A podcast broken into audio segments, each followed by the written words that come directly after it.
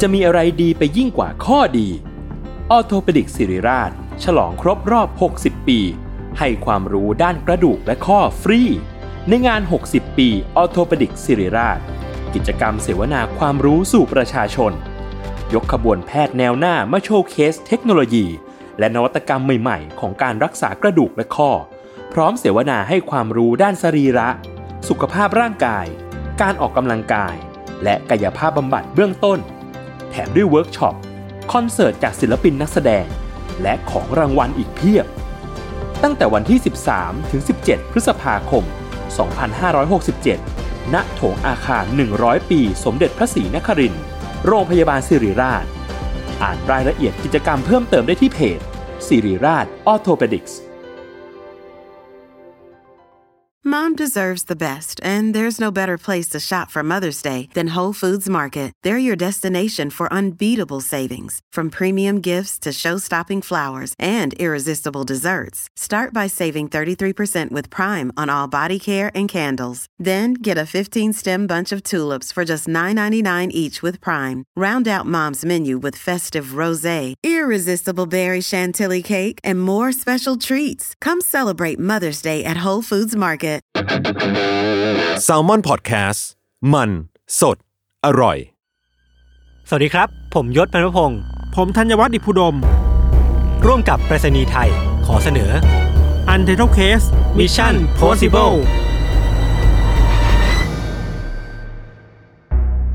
สวัสดีครับ สวัสดีครับ ยินต้อนรับเข้าสู่รายการ Under the Case Mission Possible นี่ Possible ไม่ใช่ Possible โคตรเท่ผมบอกเลยว่าเป็นชื่อรายการที่ผมชอบที่สุดแล้ว ใช่ ใน 2 อันที่เรามี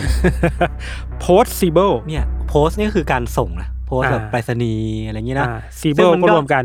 มันก็เล่นกับคำว่า possible แปลว่า เป็นไปได้ อ่า ส่งอะไรหรือเปล่า อ่าใช่ ครับ คือบอกเฉลยเลยก็ได้ว่าเป็นพอดแคสต์ที่ Under the Case เนี่ยร่วมมือกับ Thailand Post หรือว่าไปรษณีย์ไทยนะครับ ครับผม ซึ่งจริงมันก็ตามชื่อรายการอย่างที่พี่ธันพูดเลยว่า อืม เราสองคนเนี่ยจะมาเล่าเรื่องราวภารกิจการส่งสิ่งใดสิ่งหนึ่ง อืม ซึ่งส่งเนี่ยมันก็จะเป็นทั้งส่งพัสดุหรือเปล่า ส่งข้อความหรือเปล่า อืม ส่งคนก็ได้อะไรเงี้ย อืม คือมันจะเป็นมิชชั่นก็คือเป็นสิ่งที่เราเล่ากันมาหลายรอบแล้วเนาะ อืม คือมันจะมีเส้นของความภารกิจในการส่งบางอย่างเพื่อไปให้ อืม ถึงที่หมาย ครับ ส่งสิ่งของสำคัญ เอออ อาจจะเป็นส่งคนอย่างอย่างที่ เออ เคยบอกส่ง เออ จดหมายส่ง อืม อะไรมากกว่านั้นอ่ะ เอออ ม ซึ่งจริงๆแล้วรายการเนี้ยมันน่าจะทำให้คนฟังหรือว่าเราทั้งสองคนเองอะได้รับรู้ว่าการส่งของบางอย่างเนี่ยมันมีพลังมากกว่าที่เราคาดคิดไปนะครับ กับใครที่คิดถึง UC ภารกิจ แบบ เออ ภารกิจแบบมิชชั่นเนี่ย เออ ก็น่าจะได้กลิ่นแบบนี้ เออ กลับมาอยู่บ้าง เต็มอิ่ม ครับ ก็ต้องบอกไว้ก่อนนะครับว่าหนึ่งในจุดเด่นของไปรษณีย์ไทยเนี่ยก็คือความเป็นเพื่อนเพื่อนแท้ที่เป็นแบบเพื่อนร่วมทางที่รู้ใจกัน ครับ อย่างยุคนี้ถ้าสมมติว่าใครมีธุรกิจขายของออนไลน์เนี่ยทางไปรษณีย์ไทยก็มีบริการ fulfillment คลังสินค้าที่เติมเต็มธุรกิจของคุณให้สะดวกสบาย แล้วก็ ครับ เชื่อมการขายให้ง่ายดายยิ่งขึ้นสำหรับธุรกิจออนไลน์ของคุณนะครับ ครับผม อันนี้ก็จะเป็นเหมือนเป็นเป็นสิ่งที่เป็นถอดออกมาแล้วกันจาก อืม ไปรษณีย์ไทยที่ทำให้ออกมาเป็นรายการนี้ ที่เราอยากจะนำเสนอเรื่องราวของการส่งในรูปแบบใหม่ๆ ที่ทุกคนอาจจะไม่เคยได้รับรสชาตินี้มาก่อน ครับผม ครับผมวันนี้จริงๆเนี่ยในรูปแบบรายการเนี่ยมันจะมีความแตกต่างกับ UC ตอนปกตินิดนึง อืม ที่เราสองคนเนี่ยจะเอาเรื่องมาเล่าคนละเรื่อง ใช่ แต่ในตอนเนี้ยหรือว่าในในรายการพิเศษเนี่ยก็จะเป็นหนึ่งตอนหนึ่งเรื่อง ใช่ ซึ่งก็จะสลับกันไปเป็นพิธันหนึ่งตอน แล้วตอน เ ต่อไปก็เป็นยศ ใช่ใช่ ครับ ใช่ ผม ตอนเนี้ยเป็นพิธันเริ่มก่อนครับผม ครับ เราประเดิมรายการใหม่ เออ ด้วยเรื่องเกี่ยวกับการส่งสิ่งของสำคัญอะไรบางอย่างที่มีชีวิตคนเป็นเดิมพัน เฮ้ยโอ้โห ปูมายิ่งใหญ่ เว้ยม คือว่า เย คือว่าเมื่อก่อนเวลาเราพูดถึงการส่งจดหมายอ่ะ อืมอืม มันจะเป็นจดหมายแบบจริง ๆ เนาะ เออ จับต้องได้แต่ถ้าเป็นสมัยนี้มันคืออีเมลอ่ะ อ่า แต่ในยุคนั้นอ่ะ การส่งจดหมายมันยังสำคัญต่อผู้คนอยู่อ่ะ อืมอืม แล้วการส่งจดหมายมันอยู่ภายใต้เงื่อนไขของสถานที่และเวลาด้วย อืม นึกออกปะ อืม มันต้องมีคนไปส่งอ่ะ คน เออ จริง ๆ ไปส่งอ่ะ คือเรียกได้ว่ามันไม่ได้ดีดนิ้วแล้วจดหมายไม่ไปถึงที่เลย ใช่ มันต้องเฝ้ารอว่าเอ้ยเมื่อไหร่จดหมายมันจะมาถึงนะ แล้ว อืม สิ่งสำคัญในจดหมายในสารนั้นคืออะไรค ครั รับ บ การส่งจดหมายมันเลยเป็นไม่ได้ทั้งของทั้งการอวยพร การแสดงความคิดถึง แต่เรื่องที่เราบอกไปเมื่อกี้ อืม วันนี้มันจะเป็นเรื่องเกี่ยวกับการส่งข้อมูลอะไรบางอย่าง อืม ที่มีชีวิตคนเป็นเดิมพันหลายคนเลยครับ อืม คือเรื่องราวเป็นอย่างนี้ยศ เรื่องนี้เนี่ยเป็นเรื่องราวเกี่ยวกับ ชายชื่อว่าอัลเฟรดเมนเดส อืม คุณอัลเฟรดเนี่ยเกิดที่โปรตุเกสเมื่อปี 1897 ครับ ครับ แล้วก็เติบโตขึ้นมาในฐานะที่เป็นผู้อพยพเนาะ อืม แล้วก็อาศัยอยู่บนเกาะแคริบเบียนในประเทศตรินิแดด อืม แล้วก็พอโตขึ้นมาเนี่ยก็เข้ารับการเกณฑ์ทหารกับทางอังกฤษ ตอนได้อายุประมาณสักสิบเก้าปีอะไรเงี้ยครับหลังจากที่เป็นทหารแล้วเนี่ยเขาก็ถูกกองทัพอังกฤษเนี่ยมอบหมายให้ไปเข้าร่วมรบสงครามโลกครั้งที่หนึ่งพอดี อือหือ ในช่วงเวลานั้นนะครับ อืม ซึ่งในเวลานั้นเองเนี่ยเขาก็เหมือนกับว่ามันคือช่วงเวลาที่มันมีการแบ่งขั้วชัดเจนอ่ะ อ่า คืออังกฤษอยู่ตรงข้ามกับเยอรมันนะ อืม ชัดเจนมากเนาะในช่วงแรกๆเนี่ยครับ คุณเบนเดสก็ถูกส่งตัวไปประจำการอยู่ที่เมืองวัสมงในฝรั่งเศส ณที่วัสมงเนี่ยครับเขาก็ได้รับการฝึกฝนทักษะในการส่งสัญญาณต่างๆ สงครามไป อ่า เช่น สัญญาณขอความช่วยเหลือ าอ่า สัญญาณไฟสัญญาณควันน่ะคือเป็นนักสื่อสารในสนามรบอ่ะ อืมวิธีการมันคือยังไงวะพี่จุดไฟหรือว่า จุดไฟ อะรเงี้ย ด้วยหรือไม่ เออ การใช้เครื่องส่งสัญญาณอะไรบางอย่างด้วยอะไรเงี้ย ครับ เรียนรู้ทุกรูปแบบเลยอะครับ อืม เข้าใจว่าในหน้าที่เนี้ยมันเป็นหน้าที่ที่สำคัญมากๆ เวลาเขาต้องการความช่วยเหลือ อืม ก็จะต้องใช้ทหารคนที่มีสกิลนี้แหละ เป็นพิเศษนั่นแหละ เป็นคนคอยส่งสัญญาณบอกทางกองทัพกองหน้ากองหลัง เออเออ หรือกองหลังอยากคุยกองหน้าต้องผ่านสัญญาณอะไรแบบนี้ด้วย อื เนาะ ม โดยตัวของแมนเดสนะครับก็ได้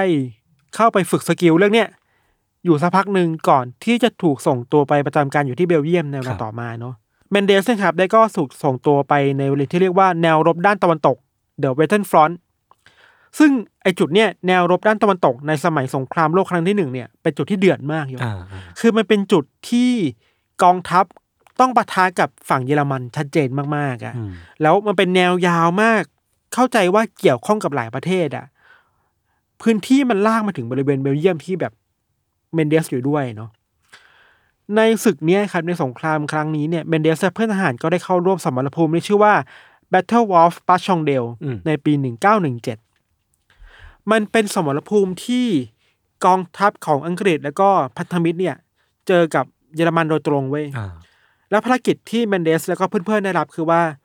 ต้องไปกู้เอาจุดยุทธศาสตร์แห่งหนึ่งที่เรียกว่าหมู่บ้านโปรแคปเพลเนี่ยกลับคืนมาจากเยอรมันให้ได้ อืม คือเหมือนกับว่ามันเป็นจุดยุทธศาสตร์อะไรบางอย่าง ถ้าอยู่ที่นี่ได้เนี่ยมันลุกหน้าต่อไปได้ มันถอยหลังได้อะไรอย่างเงี้ย อ่า เนาะเรียกได้ว่าเป็นจุดสำคัญอ่ะ ครับ อย่างไรก็ดีนะครับ การต่อสู้ในบริเวณหมู่บ้านเนี่ยมันยากมากเว้ยแล้วก็ส่งผลให้หน่วยของเมนเดสเนี่ยครับได้รับความสูญเสียอย่างหนัก อืม จากข้อมูลที่เราไปหามาเนี่ย มีทหารเสียชีวิตไปราวๆหนึ่งร้อยหกสิบคนจาก อื สี่ร้อยแปดสิบสี่คน โหก็หนึ่งในสามเลยนะ ประมาณนั้นเลยนะ อ่า เพราะฉะนั้นนะครับสถานการณ์ตอนนั้นมันคือโกลาหลมากๆ เขาจะว่าโดนตีแตกมาเรื่อยๆอ่ะต้นถอยร่นกลับมาแล้วก็มีทั้งคนที่บาดเจ็บเสียชีวิต โดยเฉพาะคนที่บาดเจ็บเนี่ย มันจำเป็นต้องมีการเอาความช่วยเหลือเข้าไปเว้ย อืม คือทหารส่วนใหญ่เขาจะไม่ทิ้งกันกลับมา ถ้าเราเคยดูหนังสงคราม เออ เห็นแบบว่า ถ้ามีใครโดนยิงเพื่อนจะคอยลากกลับมา เออ เพื่อรักษาอะไรเงี้ย ยกเว้นไม่ไหวจริงๆก็จะมีการกุมมือแล้วบอกฝากบอกลูกเมียด้วย เออแบบนั้นในแบบนั้นน่ะ เอ แต่ในสถานการณ์ตอนนั้นนะครับ มันมีการพยายามที่ต้องพยายามเอาคนเจ็บกลับมาให้ได้ ครับ รวมถึงต้องมีการสื่อสารถึงจุดที่คนเจ็บเหล่านั้นอยู่อะ อืม เพื่อที่จะได้มีคนส่งกำลังคนเข้าไป พากลับมาได้อย่างปลอดภัยเนาะ อ่า ดังนั้นนะครับ ทางเขาเรียกว่าเป็นผู้บัญชาการคอมมานเดอร์ในสถานการณ์นั้นน่ะ ก็ต้องการว่าเฮ้ยมันต้องมีใครสักคนหนึ่งอ่ะช่วยไปส่งสัญญาณไอ้จุดที่เรียกว่าเป็นโนแมนสแลนให้หน่อย อืม โนแมนสแลมมันคือจุดที่แบบห้ามใครเข้าไปอ่ะ อ่า เข้าไปแล้วโดนยิงแน่ ครับ ๆ ซึ่งมันมีคนเจ็บอยู่เยอะตรงนั้นนะครับ แล้วก็เข้าใจว่าพอมันเป็นโนแมนสแลนน่ะทหารเยอรมันน่ะมันย่อมหันกระบอกปืนน่ะมาทางนี้อยู่แล้วอ่ะ อืมจ่ออยู่แล้ว จ่ออยู่แล้วคือตั้งรออยู่แล้วนะครับ ฉะนั้นจำเป็นต้องมีคนที่สามารถเข้าไปสื่อสารได้เก่งมาก อืม ๆ เราปูมาขนาดนี้ก็ต้องบอกว่าสุดท้ายแล้วอะเมนเดสก็เป็นคนที่ยกมือไว้ อืม ว่าอาสาว่าเนี่ยเขาจะขอเข้าไปในจุดที่เป็นโนแมนสแลนนี่ยนะ ม เพื่อส่งสัญญาณหากับทีมต่างๆ ที่ยัง ครับ บาดเจ็บอยู่อะไรเงี้ยครับ อืม พูดให้ชัดเจนขึ้นคือว่าหน่วยของแมนเดสอ่ะเป็นเหมือนหน่วย C อ่ะซึ่งตอนเนี้ยต้องการที่จะไปสื่อสารกับหน่วย A B และ D อ่า ที่ยังแบบ อ่า แตกกระจายอยู่ตามจุดต่างๆ เนี่ย อืม ให้รู้ว่าโอเค จุด A เนี่ย มีใครอยู่บ้างเหลือกี่คน B เหลือกี่คน D เหลือกี่คนแล้วอยู่อยู่ตรงไหนบ้างครับ รวมถึงช่วยส่งสัญญาณกลับมาไอ้เป็นสกิลที่แมนเดสถูกฝึกมา ว่าโอเค ถ้าคุณอยากขอความช่วยเหลือจุดนี้ คุณต้องส่งสัญญาณยังไงกลับมาบ้างอะไรอย่างเงี้ยครับ อืม พอเมนเดสเป็นคนที่แบบโอเค ยกมืออาสาขอเข้าไปทำภารกิจนี้ด้วยเนี่ย ในตอนนั้นน่ะเมนเดสก็อธิบายว่า เขาเองอะมั่นใจเพราะว่าเคยฝึกทักษะของการใช้อุปกรณ์สื่อสารมาแล้ว อ่าชิวๆ ที่เราบอก ไม่ใช่เรื่องยาก วิทยุต่างๆสนทนาควันต่างๆ ชิวๆแต่นี่มึงเราว่ามันอาจจะไม่ชิวมากหรอก เออ แต่แค่คิดว่าตัวเองมีสกิลเรื่องนี้อ่ะ เอาอยู่เอาอยู่ เอาอยู่น่าจะช่วยเหลือเพื่อนๆในสนามรบได้บ้างครับ ดังนั้นนะครับเมนเดสก็น่าจะมีความคุ้นชินกับงานแบบนี้มาอยู่บ้างแหละ มากกว่าคนอื่นเนาะเขาเลยอาสาเพื่อขอทำหน้าที่นี้แบบตามที่ตัวเองถนัดนะครับ เราคิดว่าอีกปัจจัยหนึ่งที่ทำให้เมนเดสเป็นตัวเลือกที่ดีที่จะไปปฏิบัติภารกิจเนี่ยคือว่าเขาบอกเองนะว่าเขาอ่ะมีส่วนสูงที่น้อยกว่าเพื่อนคนอื่นๆเว้ย อ่า เพราะฉะนั้นน่ะเวลาที่เข้าไปในจุดอันตรายอ่ะเป็นไปได้ว่าทหารฝ่ายเยอรมัน อาจจะมองไม่เห็นน่ะ อ๋อ สไนเปอร์มองไม่เห็นแบบว่าเพราะอยู่จุดที่แบบไม่เหมือนคนทั่วไปอ่ะ อ่าอ่าอ่า ขณะเดียวกันด้วยความที่เป็นคนตัวเล็กคล่องแคล่วกว่าเพื่อนๆในการวิ่งหนีอ่ะ อืม ก็เลยคิดว่าโอเค มันเป็นงานที่เหมาะสำหรับเขามากกว่าคนอื่นๆนะครับ ครับ ถึงแม้ว่าเมนเดสจะรู้ว่าส่วนถนัดเรื่องสกิลแบบนี้เนาะรวมถึงเรื่องปัจจัยเรื่องกายภาพด้วย แต่มันก็เป็นภารกิจที่ไม่ได้ง่ายเลยเวยยศ เพราะว่าพื้นที่ที่เมนเดสต้องทะลุเข้าไปอ่ะมันคือโนแมนสแลนด์น่ะที่ อืม มันมีปากกระบอกปืนตั้งรออยู่แล้วอ่ะ อ่าอ่าอ่า และความสนใจคือว่าถ้าใครเข้าไปจุดเนี้ยก็ต้องเป็นที่น่าสนใจเป็นพิเศษอ่ะ เป็นเป้าสายตา เป็นเป้าแน่ๆครับ เมนเดสได้อธิบายถึงความยากลำบากของภูมิศาสตร์ในบริเวณนั้นนะครับ ว่า มันเต็มไปด้วยพื้นที่ที่เป็นโคลนเหนียวเหนอะมากอะ อืม มีหนองน้ำเฉิดแฉะเต็มไปหมดพื้นผิวก็ขรุขระเนาะคือแค่เดินธรรมดา ให้แบบประคองตัวเองได้ก็ยากแล้ว อ่า อะแต่นี่ต้องเข้าไปเพื่อหลบฝั่งตรงข้ามอีกอะ แล้วก็ไปส่งสัญญาณอีกอ่ะ จริงแล้วเสี่ยงตายอีกอะ เออ มีหนำซ้ำครับ สภาพอากาศในเวลานั้นเองคือมันมีหมอกทึบไว้ยแล้วว่าข้อนี้จะเป็นข้อดีก็ได้ อ่า คือหมอกมันลงพอดี อืม เพราะฉะนั้นวิสัยทัศน์ที่ศัตรูจะมองเข้ามาอาจจะยากกว่าปกติไปหน่อย แล้วก็อาจจะเป็นข้อเสียก็ได้ ที่ทำ ที่ใน ให้ การ มองทางไม่เห็น แล้วมองทางไม่เห็นแล้วมองหาเพื่อนไม่เจออีก เออ มันก็ยากทั้งสองฝั่งอะเนาะเขาเปรียบเทียบอย่างนี้ครับว่าภารกิจนี้มันเป็นภารกิจที่แบบน่าขนลุกมากอะ อ่า แฮร์เรซิ่งอ่ะ อ่า คนลุกจริงๆอ่ะที่เขาต้องเดินเข้าไปเหมือนแบบ เดินเข้าไปสู่ดินแดนแห่งความตายนี้คนเดียวอะครับยศเมื่อถึงเวลาที่เขาได้รับสัญญาณมาจากหัวหน้าว่า โอเค นายเข้าไปทำภารกิจได้เนี่ยเมนเดสก็เข้าไปสำรวจพื้นที่ในโนแมนสแลนนี้ครับ ซึ่งคร่าวๆคือว่าทางศูนย์เอง ศูนย์บัญชาการเองก็วิเคราะห์มาอยู่นิดหน่อยแล้วแหละว่า โอเค หน่วย A เนี่ยน่าจะอยู่บริเวณนี้นะ อืม B บริเวณนี้นะ D ประมาณนี้นะ แต่ไม่ได้เป๊ะมากเนาะคือแบบอย่างที่เราบอกวิสัยทัศน์มันยาก มันแย่อืม แล้วสถานการณ์ก่อนหน้านี้เป็นยังไงก็ไม่รู้อะครับเมนเดสเล่าว่าในช่วงเวลาแรก ๆ ที่เดินเข้าไปใน ที่เขาเรียกว่าเป็นดินแดนแห่งความตายเนี่ยนะ แม้ว่าเขาจะระวังตัวอยู่เต็มที่เว้ย อืม แต่เขาก็ไม่สามารถหลบซ่อนจากสายตาของทหารเยอรมันได้อะ อืม คือเขาบอกได้ว่าในตอนแรกๆเนี่ย ทหารเยอรมันน่ะยิงมาที่เขาหลายนัดมากๆเลยนะ อืม เหมือนรู้ว่ามาแล้วนะ ก็ยิงใส่อะไรเงี้ย แต่ถึงอย่างนั้นเนี่ย เขาไม่เคยโดนยิงสักสักนัดเลยเว้ย อืม เราวิเคราะห์ว่าน่าจะมาจากสาเหตุที่ว่าเรื่องวิสัยทัศน์ อ่า ที่มองยาก อ่า แล้วถึงการที่เขาสามารถแบบค่อยๆเอาตัวแบบไปอยู่ในข้างหลังต้นไม้เจนจุดที่กระสุนมันมาไม่ถึงอะ อืม ใช้ประโยชน์จาก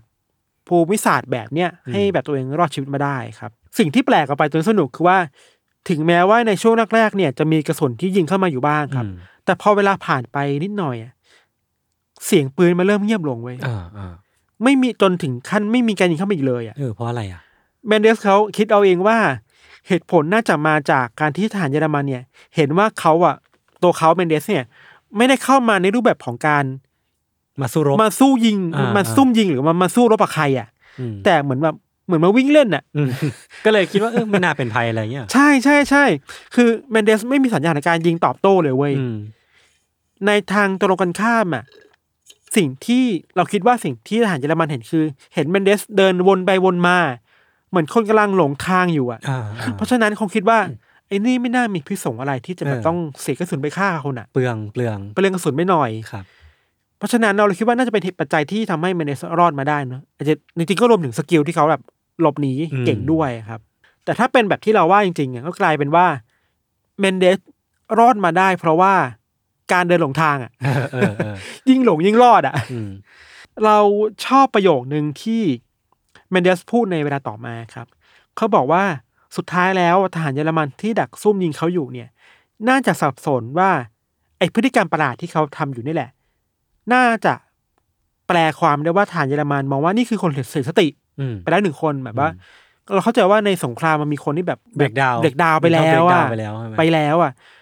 ฝั่งตรงข้ามคิดว่าโอ้โหน่าจะเป็นคนแบบนั้นแหละ ก็เลยรอดมาได้อะไรอย่างเลยครับ อืม ข้อมูลที่เราไปหามาเขาบอกว่าเมนเดสใช้เวลาปฏิบัติภารกิจเนี่ยยศ คือเดินทางเข้าและออกโนแมนสแลนเนี่ย อืม ผ่านสายตาผ่านกระสุนของทหารเยอรมันเนี่ยทำอย่างเนี้ยราวๆสองวันเต็มเว้ย โอ้โห จนสามารถเดินจากจุดหนึ่งมาจุดหนึ่งและพบกับทหารหน่วยที่ยังรอดชีวิตอยู่ได้ อ่า แบบบาดเจ็บโดนยิงแต่ยังไม่เสียชีวิตนะครับลองนึกภาพดูนะว่า มีชายคนหนึ่งที่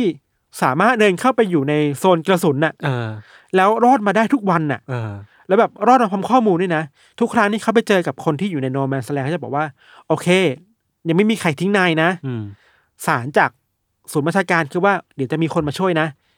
ปักหมุดตรงนี้ไว้ก่อน อยู่ตรงนี้ไว้ก่อนนะอะไรอย่างเงี้ยครับ แล้วเมเดสก็ส่งสัญญาณแล้วพาคนพาเพื่อนเนี่ยมารับ สุดยอดอ่ะสองวันอ่ะ สองวันเต็มที่ เออ สามารถส่งข้อความนี้ไปหาทั้งคนที่รอดชีวิตมาได้ และคน อืม ที่แบบเป็นอยู่ศูนย์บัญชาการได้กลับมาได้อะไรอย่างเงี้คยครับ รับไปนั้นว่าสุดท้ายแล้วอ่ะภารกิจการส่งสารไปถึงจุดที่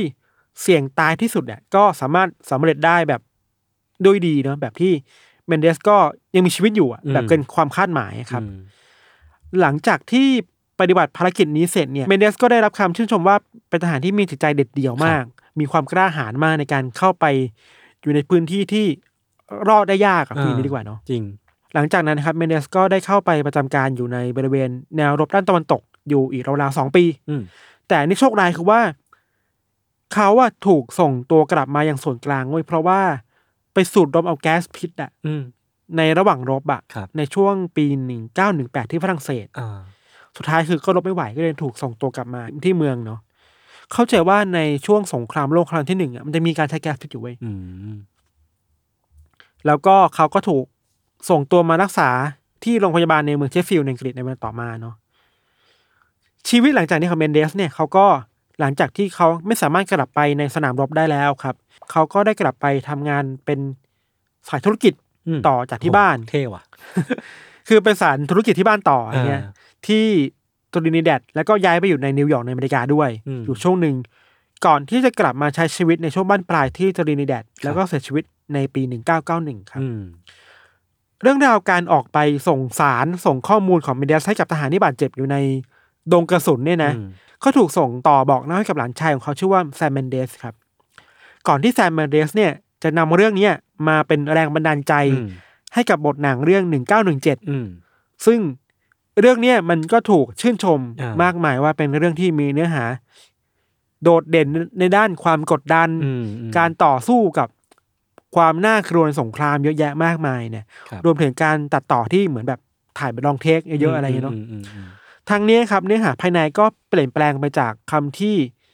คุณปู่ของแซมเมนเดสพูดอยู่บ้างประมาณหนึ่งอะไรเงี้ย จากที่คุณปู่อัลเฟรดเนี่ยฮะตอนนี้เป็นปู่นะคุณปู่อัลเฟรดเมนเดสเข้าไปในโนแมนสแลนเพื่อส่งสารนะครับ เข้าใจว่าในหนังนะเปลี่ยนจากสตอรี่เนี่ย เปลี่ยนเป็นตัวละครเอกสองตัว อืม ที่ต้องเข้าไปอยู่ในโนแมนสแลนเพื่อเตือนหน่วยทหารที่ติดต่อไม่ได้ว่า สิ่งที่กองทัพเยอรมันทำท่าทีว่าถอยกลับไปอ่ะ ไม่ใช่นะ อืม มันคือกับดักอย่าตามไป อือหืออ อะไรเงี้ย อืม ในหนังเรื่อง 1917 นะครับ ก็ได้รับเสียงชื่นชมค่อนข้างเยอะ แล้วก็ได้เข้าใจว่าได้ออสการ์ถึงสิบสาขา อ่า ชนะไปสามด้วยนะ ทั้งด้านบันทึกภาพผสมเสียงวิชวลเอฟเฟกแล้วก็ไปชนะในรางวัลลูกโลกทองคำในสาขา ภาพยนตร์ดราม่ายอดเยี่ยม แล้วก็พ่วงกับยอดเยี่ยมอีกด้วย อืมก็เรียกได้ว่าคว้ารางวัลมาแบบทุกแขนง เยอะมากจาก เออ เขาโครงจากเรื่องจริง อืม ครับ จากเรื่องราวทั้งหมดที่เราเล่ามาเนี่ยยศเราคิดว่า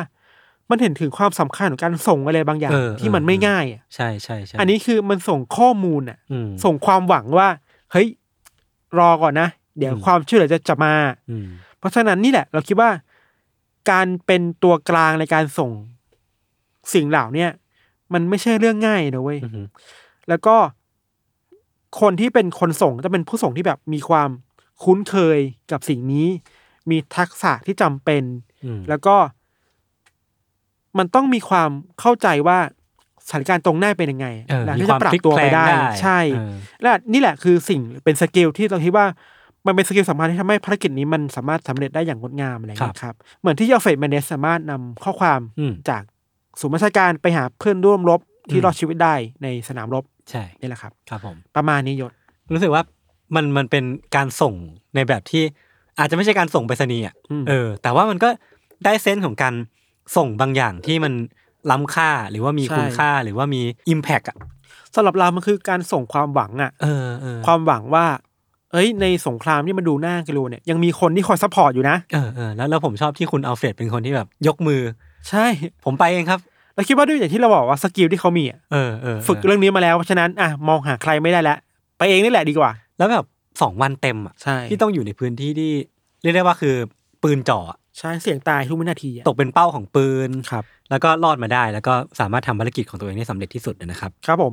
ก็สำหรับเอพิโซดนี้ก็ประมาณนี้นะพี่ทัน อืม คือมันก็จะเห็นมูดแล้วว่า Under Case Mission Possible ของเราเนี่ย มันมีมูดเห็นโทนการเล่าที่ มันคือมิชชั่นเลยอ่ะ ใช่ เพียงแต่ว่ามิชชั่นที่มีการส่งบางอย่างซ่อนอยู่ในนั้นนะนะครับ ครับ ก็ย้ำกันอีกทีว่ารายการเนี้ยเป็นความร่วมมือกันของพวกเรา แล้วก็ไปรษณีย์ไทย ก็สามารถพบกันได้ทุกวันจันทร์และวันพุธในทุกช่องทางของสม m บัตแคสนะครับ ครับ วันนี้พวกผมสองคนก็ลาไปก่อน ก็ติดตามกันต่อไปว่า